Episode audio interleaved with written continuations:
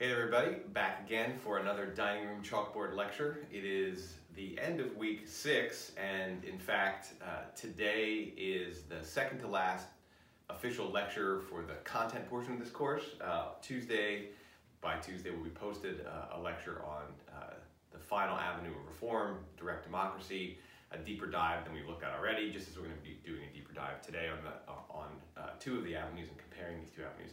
It is day 56 of the self-quarantine. That is eight full weeks. Uh, that now starts to seem like a really long time, especially because it also seems like if I'm lucky, it's the midpoint. And that's an awful lot of weeks. Uh, but we're finishing up week six today. I'm finishing up week six today.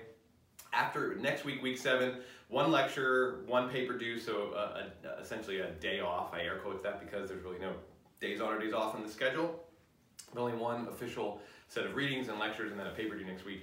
And then uh, starting in week eight is going to be the interesting in-class, really air quote the hell out of that, exercise uh, where we're going to be uh, dissecting the plan, the Portland city government and the uh, plan, the very concrete plan to reform that city, uh, that form of city government. And we're going to be ourselves engaging in what is both a classroom exercise and therefore hypothetical, but because it's a thing that's really happening in the world, a real world example of political reform that's actually on the move.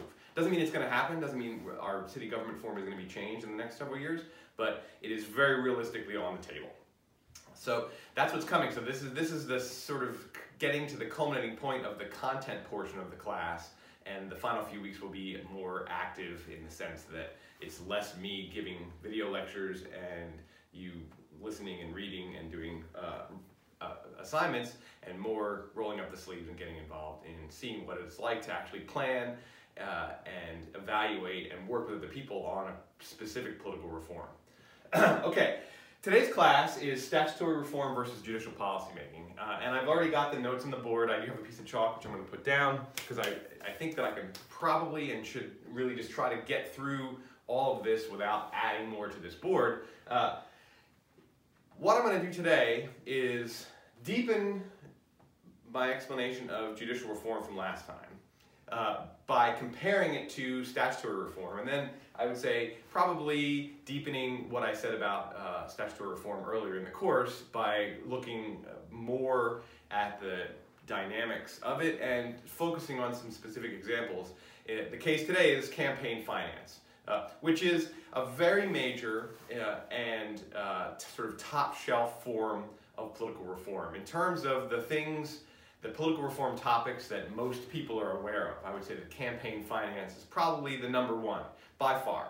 Uh, the biggest complaint generally about politics is that money is too influential, and so campaign finance is uh, the area of political reform that addresses the biggest, most enduring complaint about uh, politics, which is the role of money in it. Um, so the, there are two readings for today, and the two readings are uh, uh, both quite different and very interestingly related. Um, one reading is the Citizens United uh, Supreme Court ruling, which uh, it's such a major transformative event in the world of political reform uh, and in the history of the Supreme Court that it's really worth reading the actual uh, ruling instead of just reading about the ruling or hearing about the ruling. And so I'm not going to talk a ton today about the actual uh, things that the court says in that ruling. Uh, what I do uh, expect is that you either will have read it by the time you watch this or after you watch uh, this you will, you will read it this is a good place where the uh, viewer mail discussion forum could come in because you may have questions about it that I don't necessarily, I'm not going to give you a full lecture on it, so I can't uh, um, answer those questions in advance. I can't necessarily anticipate what those questions are. So far, I haven't had a lot of action in the viewer mail, and you know, I, I get it. It's, it's, it's an unfamiliar and awkward form of interaction, but this would be a time where you might read that and go, wow, I really could use some guidance.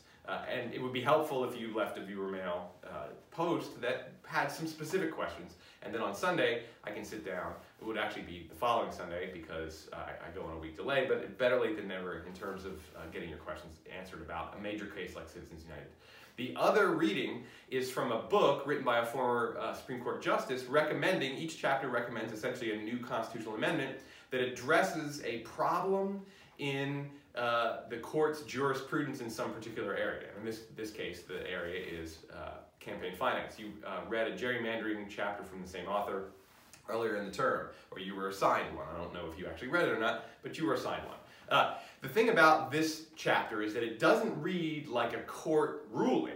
It reads like a book, but it's all about court rulings. It's essentially a former chief, or former Supreme Court justice's analysis of a particular area of court jurisprudence, uh, in this case, campaign finance.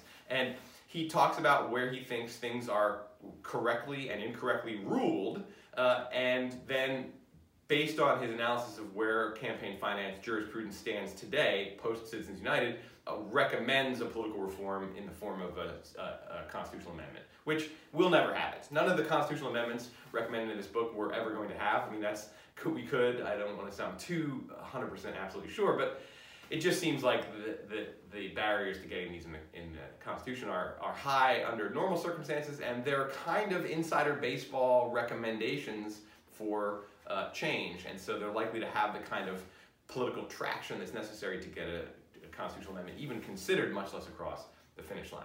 But that reading and it's actually, if I forget what order it is in the, I think Citizens United is listed first on the syllabus. Actually, that reading might be the better one to do before you dive in because it is written more for a popular audience and less for the, you know, essentially the legal world, which is how Supreme Court rulings are, are written. And they're very densely packed with citations and precedent and footnotes and, and, and uh, often can be just be very challenging to read and understand to somebody who hasn't been trained in the law and trained in constitutional law. So those are the readings, and I'm going to I'm, I'm going to refer to campaign finance throughout today's lecture uh, in kind of glancing ways. I'm not going to go deeply into any of the ideas or any of the restrictions uh, because this class is really not about learning what campaign finance law is or even learning the history of campaign finance reform, which you get a little bit of the history of it from the readings, and uh, I'll give you a little bit of the history of it today. Um, if you're interested in, in the history of campaign finance reform, they're pretty good. You can really just go to the internet and find find that stuff out. So that's that's what I'm not going to be doing today. Campaign finance is really more of an example, and one that I will only tangentially cover, to explore these two uh, different avenues, and to see what it takes to get something across the finish line. Now, the statutory avenue is a challenging one because it requires a majority of two elected bodies that are constituted differently. Uh, even at the state legislative level, where the, the difference between the House and the Senate is, uh, there, there are, there are uh, less stark differences between the two bodies of a state legislature, mostly because of Baker versus Carr. Uh, which requires that uh, states actually have their uh, both Senate and House districts be uh, populations that are uh, equal to each other. So no longer can states use counties to represent, uh, counties can't have representation in the Senate the way they used to be before Baker versus Carr. Um, whereas in the United States, states, regardless of their population, uh, get two members of the Senate. So uh, the US Congress has a starker difference between the two houses than state legislatures do because of Baker versus Carr. Um, there are other reasons why that's the case, most of which have to do with um, the, uh, the diversity of the population represented as well as the election cycle. Uh, many states use a two-year election cycle for the House and a four-year election cycle for the Senate as opposed to a two and a six-year cycle, which may not seem like a huge difference, but politically it actually creates an even greater divide. So the main obstacle to statutory reform is that every piece of legislation that gets passed by Congress or by a state legislature has to be agreed upon by two different bodies word for word, letter for letter, comma for comma, and then it has to be signed into law by an executive, or barring the uh, executive signature and an executive veto, it then has to reach a higher threshold with a supermajority. So it's democracy in action. The statutory uh, um, avenue is what we might think of as normal politics, day-to-day -day politics. Uh, legislatures are in session all the time. Elections happen frequently and all the time and regularly. There's, there's a regularized every two-year turnover. Um, Congress is in session constantly, though they take breaks, but some state legislatures are more sporadic. The Oregon State Legislature is more sporadic, far more sporadic. Some state legislatures are in business more often. But this statutory is really what we can think of as day-to-day, regular, normal politics, as opposed to extraordinary politics, which is the constitutional amendment, or uh, judicial uh, policymaking, which is also very day-to-day. In fact, even more day-to-day than the uh, legislatures, because courts are constantly uh, uh, taking action. Courts are constantly evaluating cases. Statutory approaches to any issue, the first bullet point I have here is they are sporadic, because essentially what is done in a legislature is up to the constraints of time and the legislative priorities of whatever party happens to be in the majority, or if there's a split, like the House is in Democratic hands and the Senate's in uh, Republican hands, uh, like it is today, then the, the way that each of the party leaders sort of negotiate their priorities. But statutory, while it's what I've just referred to as normal politics, it's day-to-day -day politics, it's always ongoing, um, and elections are constantly happening, and there's, there's the potential always for turnover, the attention to any one particular issue is sporadic, and any given legislative session is only going to focus on a small handful of issues. Now, other business gets done. There's always things being done. Uh, there's always committee hearings, there's always bills being written, there's always bills being considered, there's always all kinds of investigations happening and oversight. Uh, so it's not as though legislatures are just on two or three big issues and then they move on to two or three, you know, they shift out. Uh, but what gets across the finish line is very much more sporadic. And it's largely based on a, a number of different factors. Uh, I have reactive down here. Um, I'm going to jump ahead, but it's reactive to what the political conditions are, right? The statutory uh, domain is political as opposed to judicial. So I should actually, I'm going to put it, I, I said I wasn't going to try to add to the notes, but here I, I am, I can't help it. It's political, right? And it's reactive to political conditions. And political conditions change all the time. They change based on new elections, bringing new people in. They change based on shifts in public opinion. Uh, public opinion shifts because of major events. Public opinion also shifts just because time uh, passes and uh, new concerns just come up and, and uh, new generations rise and old generations die out. Uh, so political conditions are, I won't say constantly changing, but they do change somewhat frequently. And of course, when there are major events such as a pandemic or a terrorist attack or an economic crisis or some kind of uh, you know, uh, uh, major problem like you know, a series of uh, shootings, that will change the political conditions. What goes at the top of the policy agenda, right? It's sporadic, it's driven by essentially the policy agenda. What goes to the top of the policy agenda depends on the political conditions. We don't get political reform very often. And the reason we don't get political, I should say, we don't get political reform through the statutory avenue very often. And one of the reasons we don't is because the political conditions don't generally merit elected officials changing the rules of the system.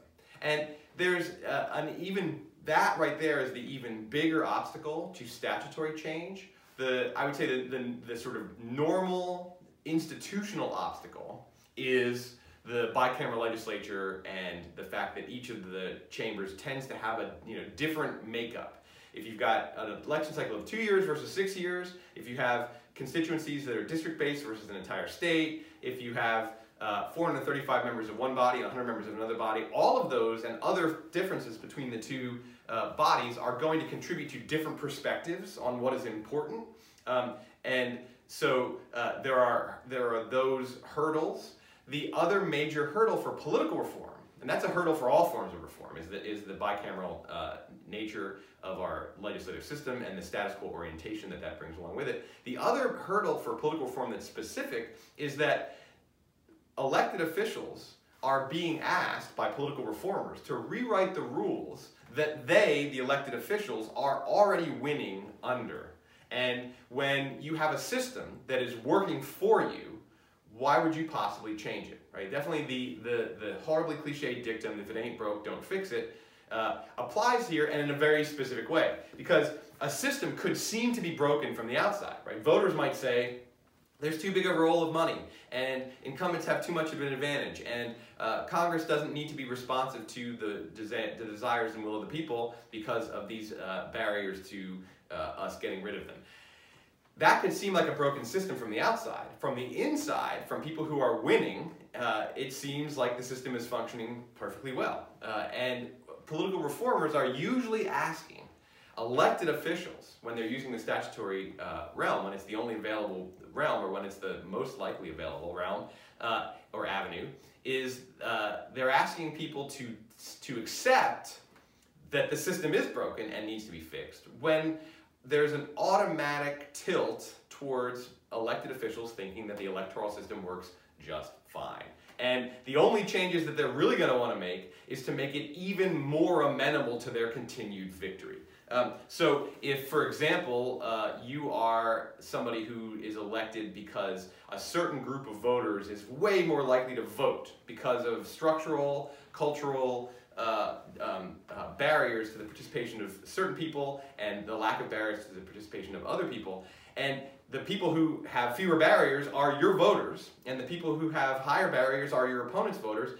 Not only do you not want to get rid of those barriers, you might want to actually increase the strength of those barriers. So you, you're, you're going to want to change the rules only to make things even easier for yourself, um, which will tend to go against what political reformers uh, uh, have a problem with, right? If, if the incumbency return rate is too high from the point of view of political reformers, if that just gives us an additional layer of status quo orientation to our political system, and it, and it means that real change, responsive to changes in, in uh, public opinion, are extremely difficult to achieve, then reformers are going to want to make it harder for incumbents to win. Incumbents, who are the ones who are writing the rules, are going to want to make it easier for incumbents to win. Um, so it's reactive in the sense that the political conditions not only have to be right, but the political conditions have to be very strong. Um, it has to be, so for example, in other areas of uh, reform, say immigration reform, when are elected officials going to want to engage in immigration reform?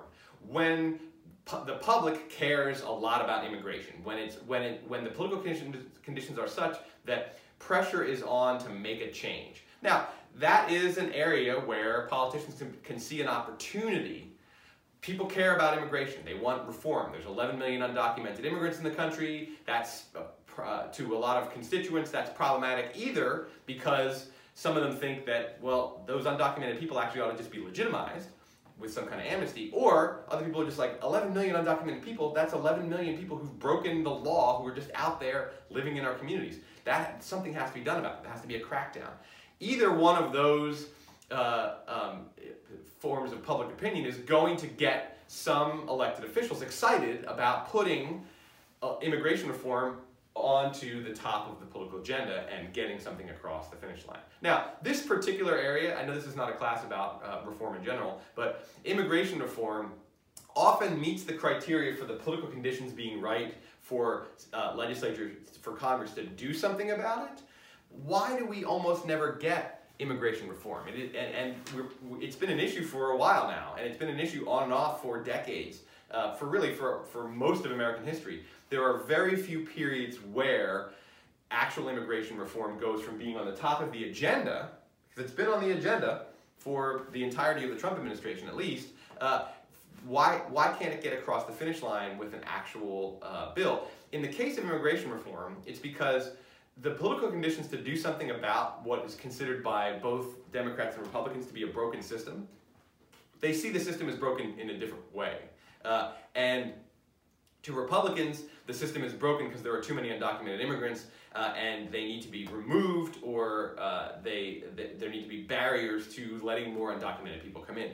To Democrats, part of the reason why the system is broken is because here are mostly, the vast majority of these people are otherwise uh, law-abiding, tax-paying, uh, non-citizens but residents of the United States and so taking these people out from underneath the shadow of the single technical illegality seems to be the problem. Um, and again, also, uh, you know, Republicans tend to see uh, increased immigration as a threat to uh, the sort of white majority and to the sanctity of the American culture, the English-speaking nature, and Democrats tend to see immigrants as the source of our vitality and our diversity. Uh, and in terms of electoral prospects, right, uh, Democrats see uh, legitimizing an awful lot of undocumented immigrants as a source of potential voters for them, and Republicans tend to see that as a source of potential voters for their opponents. So uh, to get immigration reform from the top of the agenda, which is where it is, to actually across the finish line, is particularly problematic because it's very difficult to get any kind of uh, bipartisan agreement. Other areas of reform, and campaign finance is actually one of those, um, uh, the, the, the uh, parties actually have the ability, based on their platforms and their perspectives, to come to either some kind of a compromise or to actually agree on certain kinds of principles. So, for example, the economic reform of the late 90s uh, was a, there was a bipartisan consensus that uh, there ought to be a deregulation of the financial system.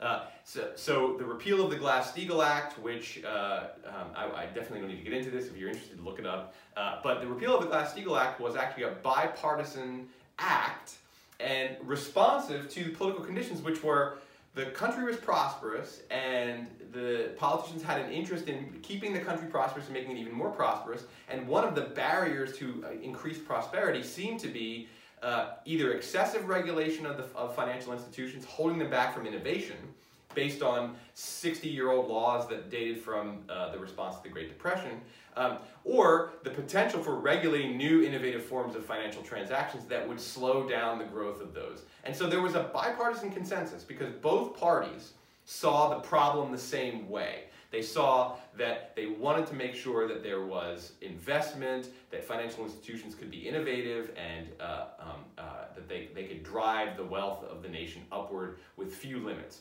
So the and the political conditions were right to deregulate. Now, this is I always uh, I shouldn't say always. I often use this as an example to push back against people's desires for greater bipartisanship because just because a policy is bipartisan doesn't mean it's actually smart. A bipartisan policy means that for whatever reasons, the two different parties both see the same policy as in their interests. And in their interests usually means, and this is what the political conditions in a democracy are, that their voters will be much more likely to support them and that they will continue to get support from voters as well as from uh, funders.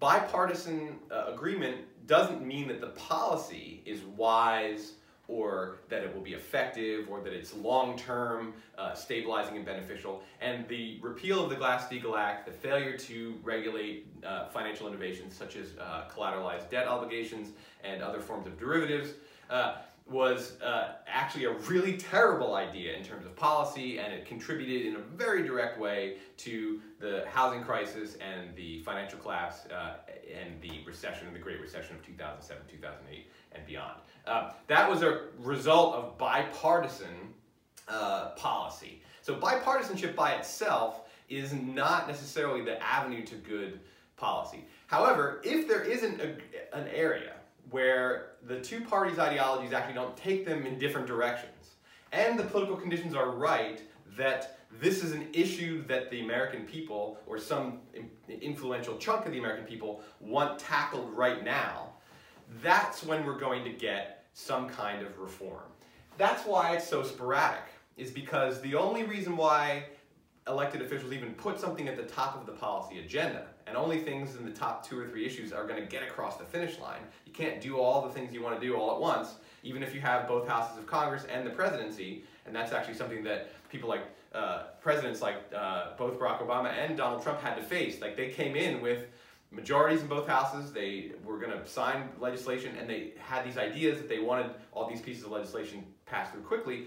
It turns out that you can do one big thing at a time, maybe one big thing followed by one other semi-big thing, and then, then you're kind of, that's it. Uh, so it has to get to the top of the policy agenda, and then in order to get any kind of actual reform, there has to be enough ground either for some kind of bipartisan uh, consensus or the political uh, conditions have to include that one party has a strong enough and unified enough majority that it can just act uh, in a uh, unilateral manner. So, for example, the reason we got the Affordable Care Act was not because the Republican and Democratic ideas on healthcare reform aligned enough that there was uh, some way of getting uh, a bipartisan consensus. It was that healthcare was an extremely important issue. The political conditions were such that American people were uh, demanding uh, there was uh, some kind of improvement, some kind of fix.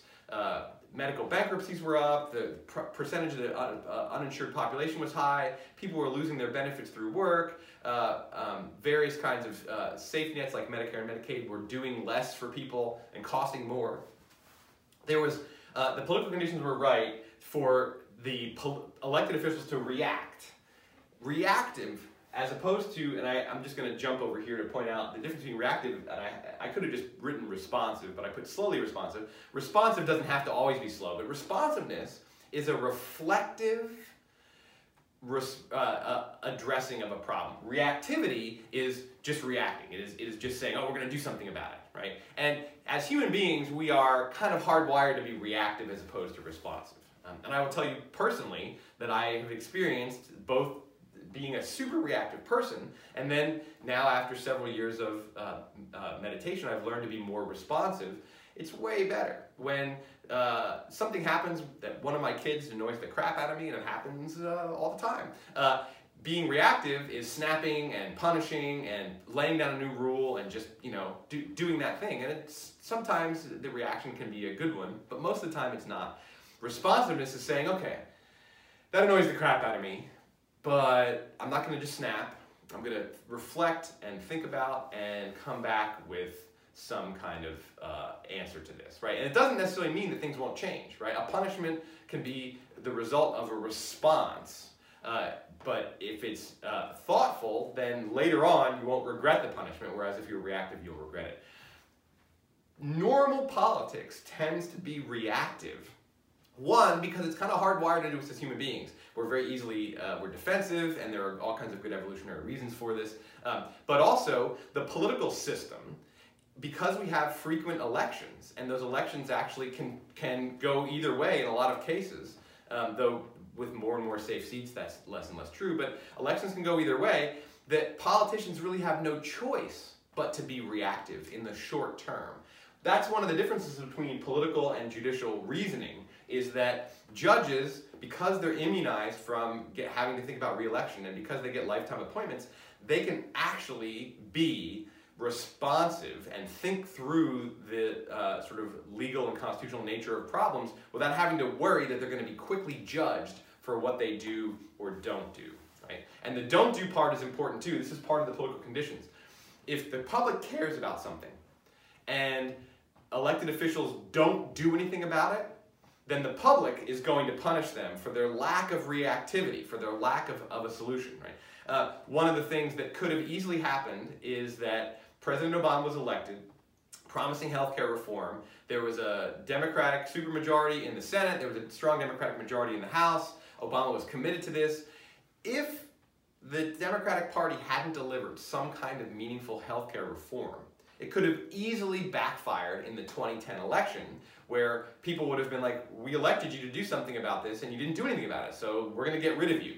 Um, and that might be an unreasonable reactivity on the part of, of voters because, well, if you didn't like that Democrats didn't do anything about health care, what do you think that Republicans are going to do, right? They're not going to, they're not necessarily going to give you what you want. But voters are no less reactive than elected officials. We're all sort of engaged, locked in this sort of codependent dysfunctional reactivity, which is called democracy right? That's actually codependent dysfunctional reactivity equals democracy. That's the, I think that I've probably never quite put it in exactly that way, but it strikes me as uh, I'm saying it, that's not untrue. So if the Democrats hadn't delivered healthcare reform, 2010 would have looked bad. The fact is, is that the Democrats did deliver healthcare reform in 2010 and looked bad anyway because what happens when you deliver something to people in a reactive way, it may not be what they want. Even if you deliver to them in a responsive way, which I do think the Affordable Care Act was, was uh, written with a lot of deliberation, a lot of buy-in from the various stakeholders. It was, uh, for, for a major piece of legislation, it was actually very carefully crafted and had buy-in from all kinds of different uh, corners of the uh, healthcare industry. Um, even then, when you give people what they've asked for, they still might not like it. And that's actually one of the things that's kind of that kind of sucks about being an elected official is in many cases you're damned if you do and damned if you don't, right? If you don't deliver on healthcare reform, you're damned. They'll vote you out. If you do deliver, but you don't deliver something that's perfect and wonderful and makes everybody happy, which how can you possibly do that, uh, especially when you're doing it in a reactive, short-term environment, then people are going to be unhappy as well. This is one of the reasons why politicians are so weaselly, and one of the reasons why they evade so much and one of the reasons why uh, statutory responses are so sporadic anyway is because if you can actually seem like you're delivering without then doing something that pisses people off, that's how you keep public support, right? People think you're trying, but you don't give them something that they can then hate. Uh, that's actually kind of the threading the needle on being an elected official. Make sure that your supporters think that you're trying to do the things that they elected you to do, but if possible, fall short of actually giving them something that they asked for, but then they can hate at least some aspect of it, right? Like so many uh, Democrats hated the idea that the Affordable Care Act didn't include a public option, right? So they they wanted healthcare reform, they got it, they didn't get their favorite version of it, and so that pissed them off too. Now, in, in a case like this, and it's it's possible or it's likely that you can't always evade, right? Sometimes you have to take a side. Um, sometimes you the, the, the costs of inaction are higher than the cost of action, and so you actually have to do something. That is that right there. And these kinds of calculations are the kinds of calculations that elected officials have to make. If they don't make these kinds of calculations, they don't win re-election. So it's not as though they're just calculative, calculating manipulative people. In order to win and keep winning and get to be the people who write the rules uh, and set the policies, and potentially solve the problems that they got them into politics in the first place, they have to keep winning. And so they have to be calculating. And the po political conditions have to be right so that the calculation of the people who are in charge of the rules have to say the cost of doing nothing are bigger than the cost of trying to do something. Now, one of the other conditions, political conditions, that needs to exist for political reform specifically. Um, because this particular area, reform, has the additional barrier, which is that you're asking the people who are winning underneath the current set of rules to change those rules. And as a reformer, you're asking them to change it in a way that's probably going to make things harder for them, not easier for them. Um, so uh, if you know if, if you're a political reformer asking elected officials to make the rules different that will make it even easier for them to get reelected and hold on to their uh, their positions of power, they're going to go along with that. But that's not what most political reformers are going to be asking for. You have to be asking for that in a time when the public cares about that issue, when the costs of inaction are higher than action, and when, you know, it's your choice is okay, if we don't do something, it's going to be very difficult to get reelected. And if we do do something, we're going to make it more difficult to get reelected. But on balance, let's at least do something because we know what that avenue is going to be like. The other thing that contributes to uh, a political reform movement getting sporadic attention and getting across the finish line is a small set of individuals who either have nothing to lose because uh, they are probably they're retiring and they're more now concerned less about getting reelected and more about legacy. At a certain point in an elected official's career, legacy enters the calculation and pushes aside re-election drive. Or, and these two things can actually go hand in hand, or you have enough uh, people who actually feel safe in their position, their elected position, that they can change the rules and not worry that that's going to hurt their chances of getting reelected in the future. Um, and the, when those two things align, when you have a safe seat and you know, for example, that putting into place certain kinds of rules aren't going to change your seat's safety or it's going to it's going to chip at the safety so little that you don't have to worry about it. That gives you then a chance to actually have a legacy and say i was part of this major reform movement and put it like it, go, it goes on it goes in your obituary right uh, not that it does you any good that it's in your obituary but thinking ahead to your obituary is definitely something that a lot of people do I, have started to think about it not in a morbid constant way but as i get older i'm like okay I would like to leave behind something where people could say, here's what this guy did. Uh, and hopefully that will you know, be high profile enough that it actually goes into an obituary and not just into the memory of the six kids, or the six kids, the six grandkids that my kids possibly have. I don't know why six. It's probably not going to be six. Anyway, um, so the sporadic nature, the policy agenda needs to be achieved by a combination of political conditions, various political conditions, one of which typically will be for something that's so difficult to do, change the rules of a system that the, this, that the people who write the rules of the system are already winning under. Legacy and safety are, uh, safety of the decision maker's seats is, is, is paramount. Um, the latest round of campaign finance reform, the Bipartisan Campaign Reform Act, otherwise known as the uh, McCain-Feingold uh, Act, was bipartisan in nature, and it was bipartisan not because members of both, lots of members of both parties were for it. It was bipartisan because the two primary sponsors uh, were one Democrat and one Republican, and they themselves, in a way that was kind of beyond their party identities, they themselves agreed and were considering this as part of their legacy that this was something they wanted to work together on. And because money in politics is kind of an enduring issue, always, it's always simmering in the, in the public consciousness as a problem. It is, it's really the one problem that we're consistently aware of for the last hundred plus years. Um, and because the country was so prosperous in the late 90s, uh, and the bipartisan consensus was on policy that would continue that prosperity. The, and there, there, there were no major enemies. This is pre 9 11, uh, where most of this work is done. It's a peaceful, prosperous, stable country. And there's a couple of legacy oriented, prominent, powerful uh, elected officials who push for a major finance or major campaign finance reform movement. For the first time in one full generation, because the last time there was meaningful campaign finance reform was in the mid 70s, 25 years earlier. That came as a result of Watergate. Reactive, the political conditions are sometimes positive in nature, like we develop prosperity and peace and other issues drop away, and so you can actually focus on a, a problem that, that is simmering, like money and politics, but that can't, doesn't get to a boil because other things are boiling. Uh, Watergate brought the issue of corruption and campaign finance and the behavior of, uh, of elected officials and candidates directly, because of that crisis, directly into the consciousness of the American people. And so elected officials were like, oh, we have to do something.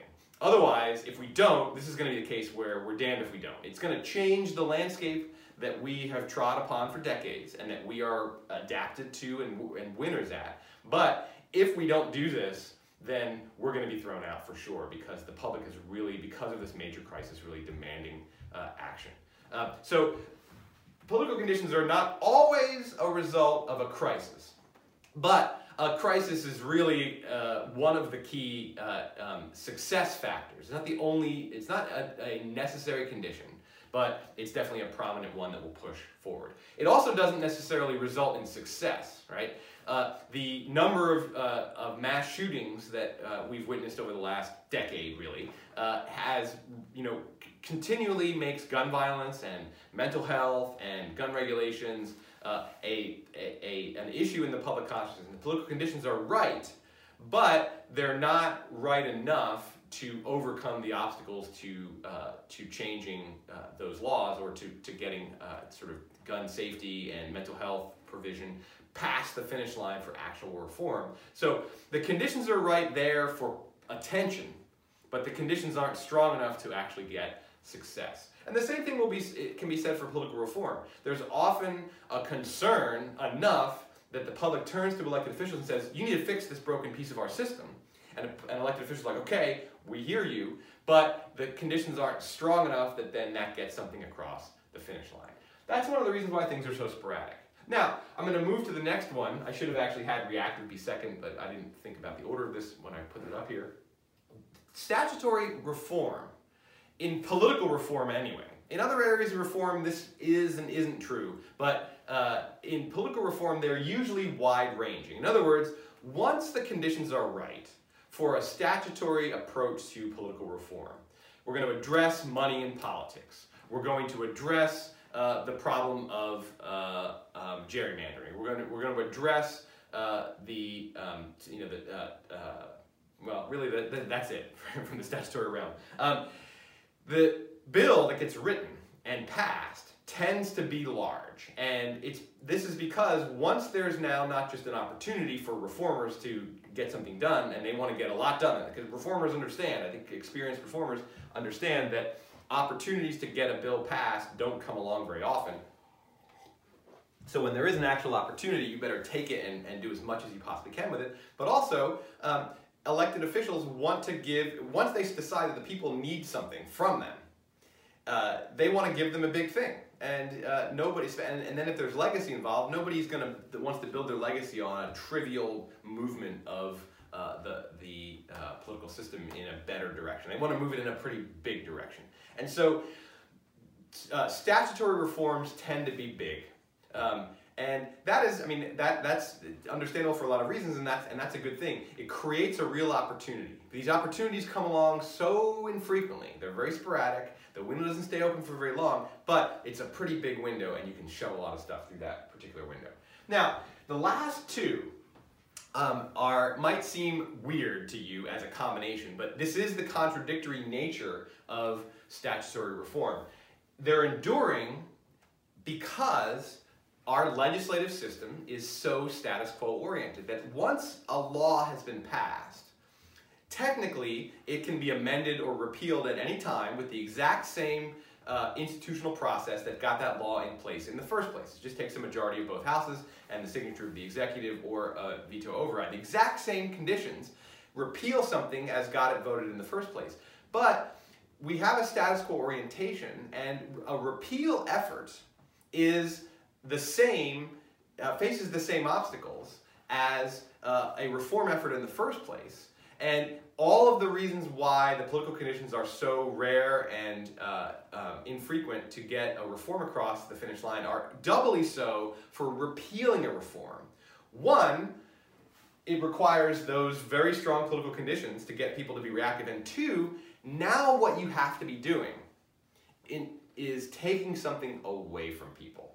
And uh, if reform is challenging enough, if giving people something that they demand is hard, and it is, taking something away from people that they're now used to is even harder because now you have to say, oh, I'm sorry, this thing that, that took us forever to get to you, and now you've gotten used to it, we're going to take it away. Um, I think that the, you know, the Affordable Care Act is a great example because uh, immediately Republicans started saying we're going to repeal and replace, repeal and replace. And they won election after election on that mantra. And then, after the 2016 election, they had a majority in both houses, and they had a president who his like strongest desire was to destroy everything Barack Obama had ever done. And so all the conditions would have seemed to be in place to repeal, if not necessarily replace. But the problem is, is that repeal would just be taking something away from people. And the Republicans in Congress, at least a, a, sufficient number of them, understood that they really did need the replace, and they really didn't have a replace, and there really wasn't a whole lot of political momentum for replacement. They didn't really, not only did they not have the ideas, there weren't the political conditions that were right for such a big change so quickly. And people were used to, enough people were used to what the Affordable Care Act had given them that yanking it away from them was going to be uh, was going to, to uh, result in a steep political price being exacted uh, on the Republican Party. And so Republicans, they made all they, they actually did what I described earlier, which is they worked hard to make it look like they were trying to do something, but they also didn't want to actually then give people the thing because then that would have been a target on their own backs, right? Whatever the replace would have been would have then been something to uh, for voters to be dissatisfied with. So they did the thing that's, that, that politicians often try to do under all kinds of conditions, both Democratic and Republican, which is make it seem like they're trying to get something done, but but but don't actually get there because as soon as you hand people something, that gives them something to, something to react against. This is where I actually feel bad for elected officials is that they know that if they actually do something that the people have demanded from them, that the people are going to actually then just be pissed that the thing that they got wasn't exactly what they wanted and it wasn't perfect or that had unforeseen consequences that they didn't uh, understand. Uh, so it's, it's tough because you want to give the people what, what they want, but you know that if you give it to them, that it's probably going to be problematic. Right? It's like being a parent in, in a way. You know, you want to give your kids that ice cream, that treat, because it will make them so happy. But then they'll get sick, uh, eh, or they'll have a stomach ache, and then they'll complain, like, oh, why did you let me eat that ice cream, that fifth bowl of ice cream? I'm so sick. It's like, well, that's what you wanted, right? maybe, maybe that's not such a great analogy, but I, I do think it captures at least some of that relationship. Um, but that's why reforms are enduring, because it's even harder to take something back. Now, that doesn't mean that it doesn't happen, right? It certainly does happen, and probably the biggest example of uh, a, a major reform through the hardest avenue, the constitutional avenue, that was not enduring at all was prohibition. Prohibition, to, to get a prohibition amendment in the US Constitution, two-thirds of both houses, three-quarters of the states, that's, that's a pretty, uh, you know, I hope you appreciate the barrier of that. How did that happen, right? How did a country that was based on drinking uh, decide with two levels of really high supermajorities to actually get rid of it? Uh, that actually, that's a, that's a story about how effective an extremely organized, unified, tenacious minority can be. And the temperance movement had been going for decades. It didn't crest until uh, the teens, but it had been around for decades, essentially building this case and building the, building relationships. Um, but the, the reason why that one wasn't enduring was because it was such a bad idea that the negative consequences were immediately apparent and the backlash created a set of reactive political conditions that led to a really rapid repeal. I mean, to get a constitutional amendment done in 12 years from scratch is almost unthinkable to get a constitutional amendment done that actually reverses a previous constitutional amendment, which itself took decades to get done, is astounding. Uh, that it shows, though, that it can happen, right? A, a, reform effort can be so disastrous that the backlash uh, is uh, relatively swift. And you know, prohibition lasted for 12 years, but it was it was relatively that's relatively swift in, in, in political time for sure. That's half a generation.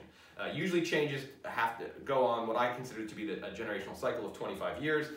The sporadic nature of campaign finance reform from Watergate through the late 90s and the early uh, 21st century was about a generation. That tends to be the kind of cycle that happens uh, in, in our political system. Um, they're enduring because it's really hard to undo that which was it, itself was really hard to do prohibition and its repeal being the, I would say, the notable exception that to lean on a dumb cliche proves the rule. Why is it vulnerable? Well, the reason why it's vulnerable is because any statutory reform effort in whatever area of policy happens to be in um, is subject to the judicial policymaking system, right? Every act of Congress is potentially a subject for judicial scrutiny and overturning through judicial review. That's the vulnerability. Um, and one of the things that reformers try to do as carefully as they possibly can is they try to tailor the legislation to uh, judicial to, to withstand judicial scrutiny. It's not as though members of Congress uh, and state legislatures just write bills and just say, okay, that's get get that done, and all we care about is it pleasing the people. They want to please the people enough that they get reelected. They also want to make sure that it will withstand judicial logic. Now, judicial logic is very different than political logic. Everything I've said here has to do with political logic. It's it's it's a political system. Doesn't political logic doesn't necessarily produce good policy, as I indicated with the repeal of the Glass-Steagall Act and the essentially financial non-regulation of the late uh, 90s, uh, just because the political uh, conditions actually push in a bipartisan direction doesn't necessarily make it good policy. There are people in the statutory area paying attention to good policy. And every bill starts off as a policymaker's dream, right? Like, okay, here's the problem, here's the things that could fix that problem, here are the new changes that will address that problem, we'll get something, and we've tried to pay attention to unintended consequences and unforeseen problems uh, as much as possible. And a, a bill that gets across the finish line has started as a beautiful idea somewhere. Um, but political calculations enter as soon as a bill gets introduced, and even often before a bill gets introduced, even as a bill is being written. The Affordable Care Act was an example where there was this like very problematic balancing between political considerations and policy considerations, right? And the political considerations are, well, we have to make sure that whatever we build is going to have enough support that we can actually get it across the finish line. You don't want to write a bill that is perfect that can't win, right? That was actually the huge problem with the Clinton healthcare plan was that it was all built in-house among uh, sort of policy wonks led by Hillary Clinton, who was learning to be a policy wonk at the time. Uh, or actually, she was she was already good. She was learning to become even better. And then they took this big plan and they handed it to Congress, and Congress was like, "That's not how it works, right? You you have to you can't just give us a plan, even if the plan seems from the policymaker's point of view, from your little desk with your eye shades and your lamps and your pencils, your mechanical pencils, to be the ideal policy." We have to get this across the finish line. And to get it across the finish line means we have to have political calculations. You didn't take into account the major stakeholders who might be impacted by this. Uh, you didn't take into account their, their influence and what their opposition might mean.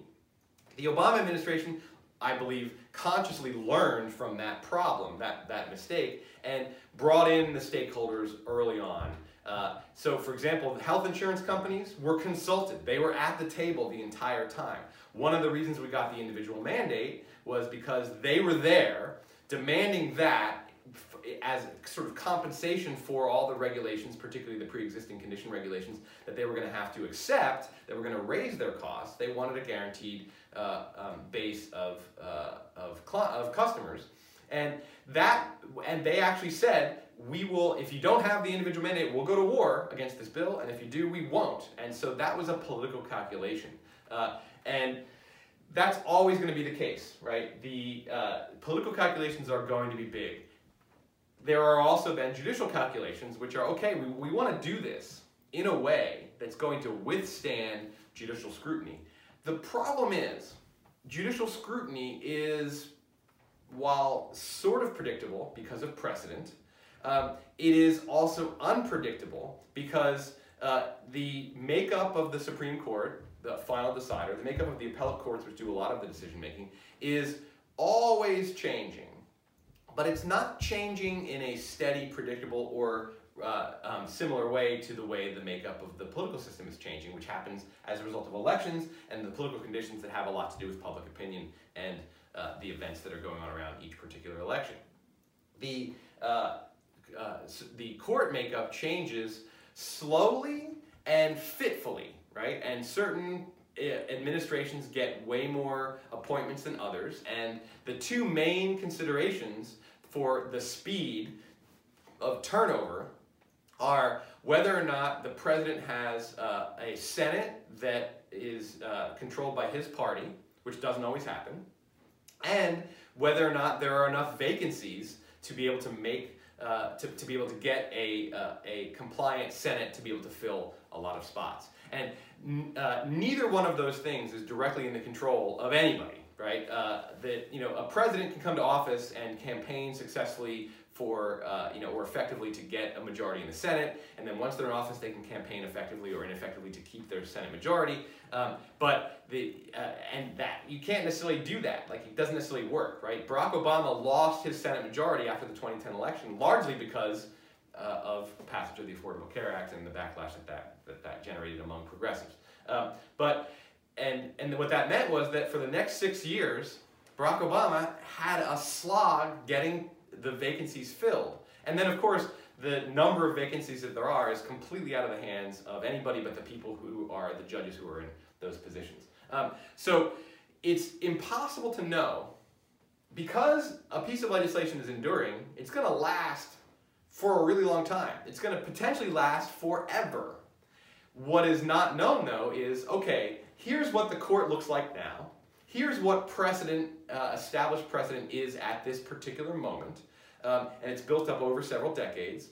Uh, and this bill, this form of reform, is it, it should be in alignment with the way the courts are viewing this particular area of jurisprudence right now and for the past several decades. But we don't know if that's going to change or not. And in fact, one of the things that reform movements do is they test, they put out feelers, they see whether or not the courts are amenable. And this is where, shifting to the example of uh, reproductive rights and abortion is a good example. Uh, state legislatures that have wanted to reform this area of reproductive rights and restrict uh, women's choices uh, about abortion, they have been since the mid 80s, and definitely way more uh, um, aggressively over the last decade, testing out the judicial policymaking system to see whether or not we've reached a tipping point that would involve a change in the acceptance of a policy. So a statutory reform is enduring until it's not. And it's always vulnerable to judicial uh, um, overturn, but its vulnerability increases and, and the unpredictability of its vulnerability increases as, the, as time passes. It's enduring because the political system is unlikely to undo a political reform. As I say, it happens, but it's but it, it, it's it's way more the exception rather than the rule. But it can happen through through the judicial realm. Now, let me go through this, and this is a lot of this is review from last time, and just maybe adding a few more examples and, and maybe deepening your understanding of how the judicial policymaking uh, process goes. Uh, it's steady rather than sporadic in this in a couple of different senses. One, courts are always dealing with cases on every range, all ranges of issues. There's no need for anybody to decide what's going to be our policy agenda. What are we going to focus on? Courts take what's, what comes to them. Now, the Supreme Court itself rejects an awful lot of cases. There are thousands of appeal requests made every year. They take somewhere between 50 and 100 cases. So uh, obviously there's a, there's a policy agenda at the very top. But because so many judicial decisions are made at the circuit court level and they have to take all comers, they're constantly dealing with every area. And it also means that unlike legislature where there's only a little bit of time to deal with whatever, clearly the Supreme Court has a limited docket and a limited uh, amount of time to deal with cases, but there's always a supply. There's never a shortage of cases that the Supreme Court could take up. It's also steady in the sense that uh, the policymaking process, I referred to this as last time as judicial reform, and this time as judicial policymaking. It's actually both, right? And the, the, uh, the policymaking process in the judiciary is constant because one of the things that I hope you took away from last time is that a, uh, an important landmark case, like Mapp versus Ohio, um, or Roe versus Wade, or Brown versus Board of Education, uh, the landmark cases that people study in school and know about, they don't enact a wide-ranging, sweeping policy all at once. Unlike a bill, right? A bill, the Bipartisan Campaign Reform Act was one bill. Um, uh, the uh, um, the campaign finance reform that came in the mid-70s was was three bills, one major one, and then two kind of amendment follow-ups. Uh, so it's not always just one bill, but it's usually one or two or three bills that you know that uh, get something across the finish line. The Affordable Care Act was one bill. Uh, Supreme Court, I should say, judicial policymaking occurs across really quite literally dozens of cases that are slowly building up the policy. So it's steady and it's piecemeal and incremental. These three things actually kind of all go together to uh, build up, accrue what ends up being a wide-ranging policy. Right? We end, you end up getting a fully fleshed out area of jurisprudence. So by the end of the 1970s, uh, reproductive rights uh, jurisprudence, abortion jurisprudence has been established in a very fleshed out way. So it's very clear what it is that state legislatures are and are not allowed to do in terms of regulating or restricting women's reproductive rights. Um, that didn't, Roe versus Wade didn't do that. Roe versus Wade started that process and it pointed that process in a direction. That's one of the things that a landmark case does, is it points the policy in a particular direction. Mapp versus Ohio pointed the criminal justice system in the direction of the exclusionary rule, and then subsequent cases, in this case there were quite, there were dozens of them, essentially created the actual boundary that judges would need fully to fully be able to implement the Mapp the policy that was created by Mapp versus Ohio. Um, so this stuff, usually what we get is this happens over the course of a decade or more. Um, in the case of uh, uh, um, equal protection law, a couple of decades, but usually it's one to two decades of policymaking. It's slowly responsive. I guess that I should probably put all these things together, right? It's slowly responsive because what the courts are doing is in each case, and this is, you know, a Supreme Court case could be heard in October and they don't announce the answer until June. Of course, could be, a case could be heard in April and they don't announce until June. But what happens is that the precedent, the arguments, the shifting court majority uh, is, uh, is essentially slowly put together. And what does actually happen sometimes is with a case that's particularly close and controversial is that there won't be a clear majority at the beginning. There's not just, okay, we five are on this side, and you four on that side. You guys write your dissenting opinions, we'll write a majority opinion. That does happen. But what often happens is that there'll be a kind of a conditional majority. And what happens then is that the different justices circulate potential opinion drafts because it's not just the ruling, it's not just who wins, it's the reasoning and the, the doctrine, as I hope you got from last time, uh, that really, really matter. Uh, announcing the winner, like, you know, if the if Citizens United wins over the FEC, that itself is not important. It's what gets said and how it's said and what it contributes to this policymaking process, right? What is the increment, or in the case of Citizens United, what is the direction that the policy goes in? Because that was a landmark case. Um, so the actual process, and it's similar to writing a bill, right? Bills don't just get introduced and voted on. They go through this very long, often themselves decades long process, but the vote on it is the vote on that one bill. Whereas judicial policymaking is made up of dozens of cases that themselves are uh, months in the uh, analysis and writing of, and each of them is only incremental. They only add a small thing. They move it just in a little direction. So it is really more of a marathon than a sprint. I, that, I hate that particular cliched analogy. Uh, this is maybe the third or fourth uh, self-avowed cliche I've used today. I must just be in a cliche state of mind. But the judicial policymaking really is the marathon. Now, these two things are related also because the tipping point is that if policy is going in one direction, the right to have an abortion is acknowledged by Roe versus Wade. This points judicial policymaking in the direction of strengthening reproductive rights. And the rest of the 70s and the fo many follow-up cases that uh, occur as state legislatures try to abide by Roe versus Wade, but also try to keep abortion to, uh, they can't outright outlaw it, but try to keep it to a minimum. Um, as those further follow-up cases go through this whole process, what we get is we get a built-up policy. Um, to change that, uh, reformers will look to undo the direction of that uh, um, that policy. And what they'll do, and this is where uh, I hope that you like. There's there are hints of this in the uh, in the reading on uh, campaign finance. Um, that uh, what happens is dissenters begin to lay down an entirely new policy. They write the new policy in dissenting opinions or sometimes they write the new policy in concurring opinions. They're on the side of the majority.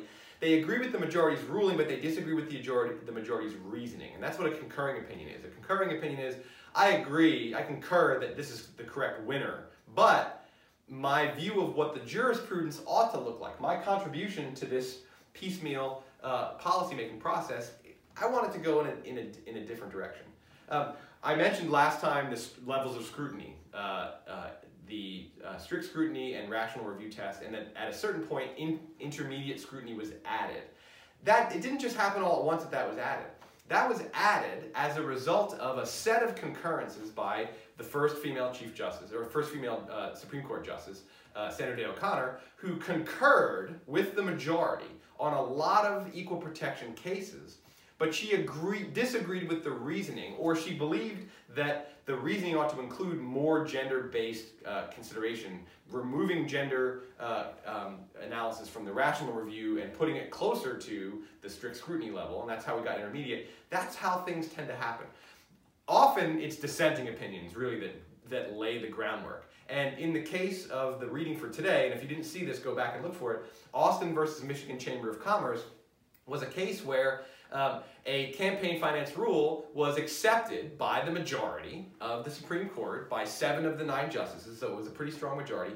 The two dissenters, Kennedy and Scalia, wrote a dissenting opinion that essentially prefigured what the Citizens United uh, reasoning would look like.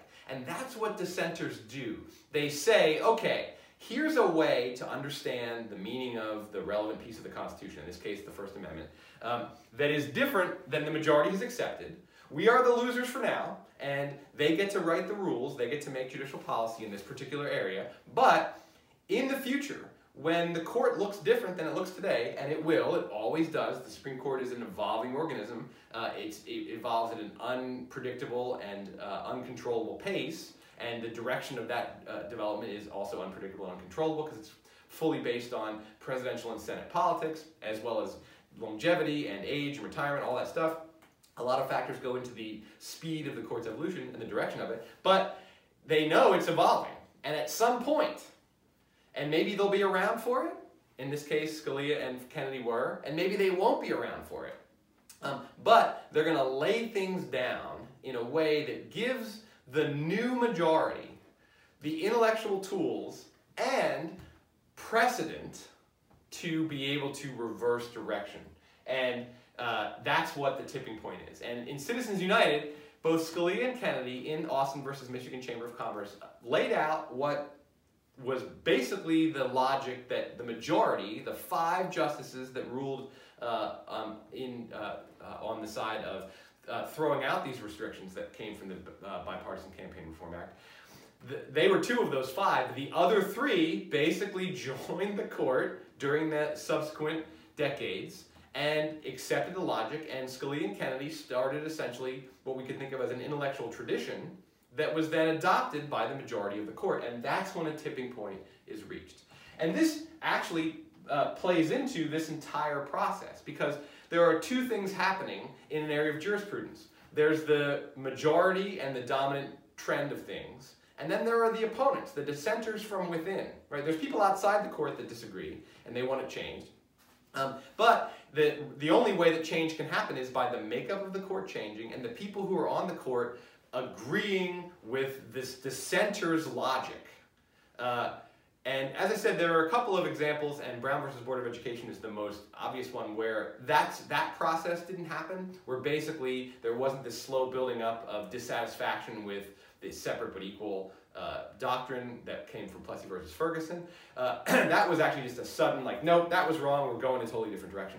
The, by far, the norm for the judicial policymaking process is that if there's a change in direction, it comes also as a result of a slow, steady, dissenting policy where they build these things up and they look at the logic of the majority and they try to take it apart. And they argue in the same kinds of terms with different conclusions that the majority is arguing in.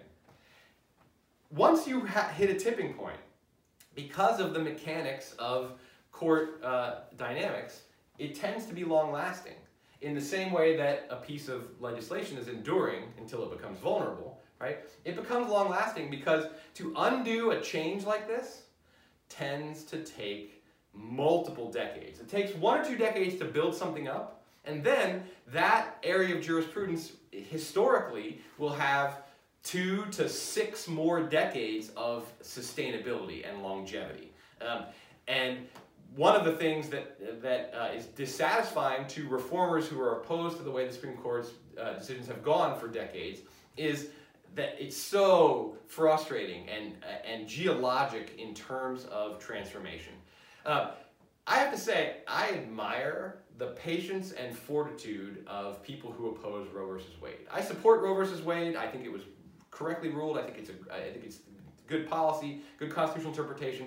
But the people who disagree with it, and those who think that abortion is murder, and therefore uh, not only do legislatures have the right to regulate it, they have the responsibility to regulate it, they have spent the last 50 years trying to undo this landmark case and all the stuff that built up around it in, in the 70s. And they, it looks like they're about to achieve a half century political goal.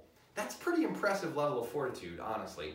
And also, it's necessary. It's, you know, it's, it, it's, it's admirable, but it's also necessary because you don't get a new direction in Supreme Court doctrine without slowly undoing something that has been building up itself for several decades. That's actually one of the reasons why it's so important to win in the first place. Much like uh, it's important to get the policy down because then it gives people what they what they want, and then you have to take it away.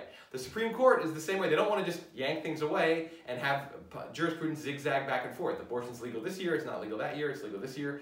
That is not the way that judges and lawyers have been acculturated to think of the law. The law is supposed to be enduring and very slow changing if it changes at all. It only changes very, very slowly. So once the tipping point is hit, and the tipping point in the case of campaign finance was hit with the five to four majority in uh, um, uh, Citizens United, then the change is potentially long lasting. And it's vulnerable for a little while, right? Because since it's five to four, if one of the members of that five dies or resigns from the court, and the political conditions are such that the president can put somebody who was in the who was on the other side, it could flip back. But it's even then, it's probably not going to flip right back. Probably the new majority of five is going to start incrementally undermining that particular landmark case. So things are still long lasting, even if there's a shift. But usually it doesn't happen that way. Um, the uh, so and one of the reasons you know people are so outraged by five to four rulings, landmark cases that are ruled five to four. It's like it's so it's such a divisive issue. How can the court just take this one direction and overturn the direction for decades? Well, the reason why that's the case is because five to four is the tipping point. That's where the tipping point occurs. Um, you don't wait until you have seven justices to activate a change in direction. You, it takes decades to build up that five in the first place, right? So Citizens United was decades in the, it seems sudden to the rest of us, uh, but to, to the public. And it does produce a pretty sudden change. Um, and the law, as it was written in 2000, and it was written starting in the late 90s, but the law as it was passed in 2002 looked like it was going to be an enduring piece of reform because it had been constructed with precedent that had been around since the 1970s in mind. What they didn't see or couldn't have seen was that the tipping point was coming relatively quickly, right? Between 2002 when the law was passed and 2010 when uh, Citizens United was ruled, that was when there was a crossover. And of course, it was eight years of a Republican president putting people on the bench who agreed with the logic of Scalia and Kennedy back in the Austin versus Michigan Chamber of Commerce case, um, that uh, that case was incorrectly ruled and that the dissenter's logic was the correct way to see the balance between uh, congressional regulation of the democratic system and the requirements of the First Amendment, because that's really what was at issue in Citizens United uh, and in all of the cases that, that in Buckley versus Valeo, in Austin versus Michigan, and in all the other cases that uh, were more minor cases that had to do with, with campaign finance regulations. Um, the tipping point had been reached, and again, it seems horrible that it's five to four. And when Roe versus Wade is overturned, or when a new precedent doesn't just uh, repudiate Roe versus Wade overtly, but essentially goes a different direction, um, it's going to happen at five to four. It's not the, the reformers aren't going to wait until they have six, seven, or eight justices. Um, even Brown versus Board of Education, which was unanimous, that was only the result of um, Chief Justice Warren, who himself was a politician, right? He, he had been the governor of California. He was a master politician. He made that happen. Otherwise, Brown versus Board of Education would have been six to three as opposed to 9 to 0. Uh, but the tipping point is 5 to 4. And so major cases are going to almost always, by the very logic of how glacial the Supreme Court moves, glacially the Supreme Court moves, uh, that, that, that's landmark opinions are often, if not always, going to be 5 to 4. Um, and they're often going to be the result of decades of political action if and when Roe versus Wade is overturned, it will not be because of the result of a presidential election. It will not be because Donald Trump wins in 2020 and Ruth Bader Ginsburg either dies or resigns and he puts somebody on and then it, and then it flips. It will not be, that will be the tipping point, but that will certainly not be the cause of this. So judicial policymaking is very slow and steady. The judiciary really does, at least for 200 plus years, live up to the expectation that the law will be steady, predictable, and will change, if at all, only very slowly. That's the big difference. Sporadic and rapid, wide-ranging, slow and steady. Um, now, what this actually shows is that our system of political reform has, because it has multiple avenues, uh, it, it, provides multiple paces, right? Here's the sprint, responsive to public opinion and political conditions. Here's the marathon, slow and steady wins the race. There it is, that's the fourth, I think fourth cliche of the day. Um, this part right here, and I'm going to actually connect these because enduring but vulnerable belongs together, just like these belong together, uh, is that uh, you can't avoid the vulnerability, ultimately. And most good policymakers will avoid short-term vulnerability, having something quickly overturned. Uh, the Affordable Care Act has been challenged uh, several times in the courts, and a couple pieces were taken away, and it was chipped away, but it, it was specifically written to be, endure at least in the short term what the court uh, would do to it. As the court evolves and transforms, uh, in a, again an unpredictable way, because like is Ruth Bader Ginsburg going to stay alive until Donald Trump isn't president anymore, or until there's a Democratic president? Because he could win re-election and then we could have a Republican president after that, and it doesn't matter how healthy she is and how much uh, you know she stays healthy. She's not going to outlive eight more years probably of Republican presidents. But um, the essentially like that one particular seat, and then there are you know there are a number of seats that are that are potentially uh, going to be vacated, uh, could make something vulnerable that suddenly. And the tipping point usually historically tipping points are slow to build, but tipping points can occur either more quickly or more slowly. So the Affordable Care Act has survived court scrutiny so far and it's now a 10-year-old law, so it's, it's, it's been enduring for a decade. Um, and it's unlikely to be totally gutted by the court with, you know, within the next two to four years. So it will last for at least a decade and a half. But at some point, it could potentially become vulnerable because the new court majority, based on essentially dissenters' opinions, because the cases that have upheld the Affordable Care Act have had dissenters, and those dissenters are doing exactly what Scalia and Kennedy did in, in Austin versus uh, Michigan Chamber of Commerce. They planted the seeds of a future majority opinion. And that's how judicial policymaking works versus statutory policymaking, which is, has all these traits. All right, well, I know that I talked a lot today about issues that weren't political reform. I talked about immigration, I talked about healthcare, uh, but the, mostly because the dynamics that underlie judicial policymaking and statutory policymaking are similar, if not identical. Uh, in the case of judicial policymaking, they're identical between political reform and other areas of reform because all forms of analysis in the judiciary are legalistic constitutional analysis. Um, whereas in the statutory realm, there is a difference between political reform and immigration or healthcare reform. Because political reform is the winners of the political system rewriting the rules that they're winning under. Judges don't face that same kind of uh, um, incentive or uh, disincentive to engaging in political reform. Um, but I hope that this, this really does, even though I talk about areas outside of political reform, that it really helps you understand why it is that this avenue, while available, um, and it's more available uh, at certain times than other times, um, is way less reliable than this one. But this one also requires a high level of patience, fortitude, and consistency, and then the unpredictable dynamics of the evolution of the uh, judicial philosophy of, the, of five of the members of the Supreme Court. All right, well that's it. One more content lecture in this class before we jump into sort of our own both simulated and applied uh, exercise in uh, reforming the Portland City government. I hope everybody's doing great, uh, and that, I'm looking out the window right now. It's beautiful weather that uh, you have the ability to enjoy the beautiful weather in some way or other. All right, until next time, bye.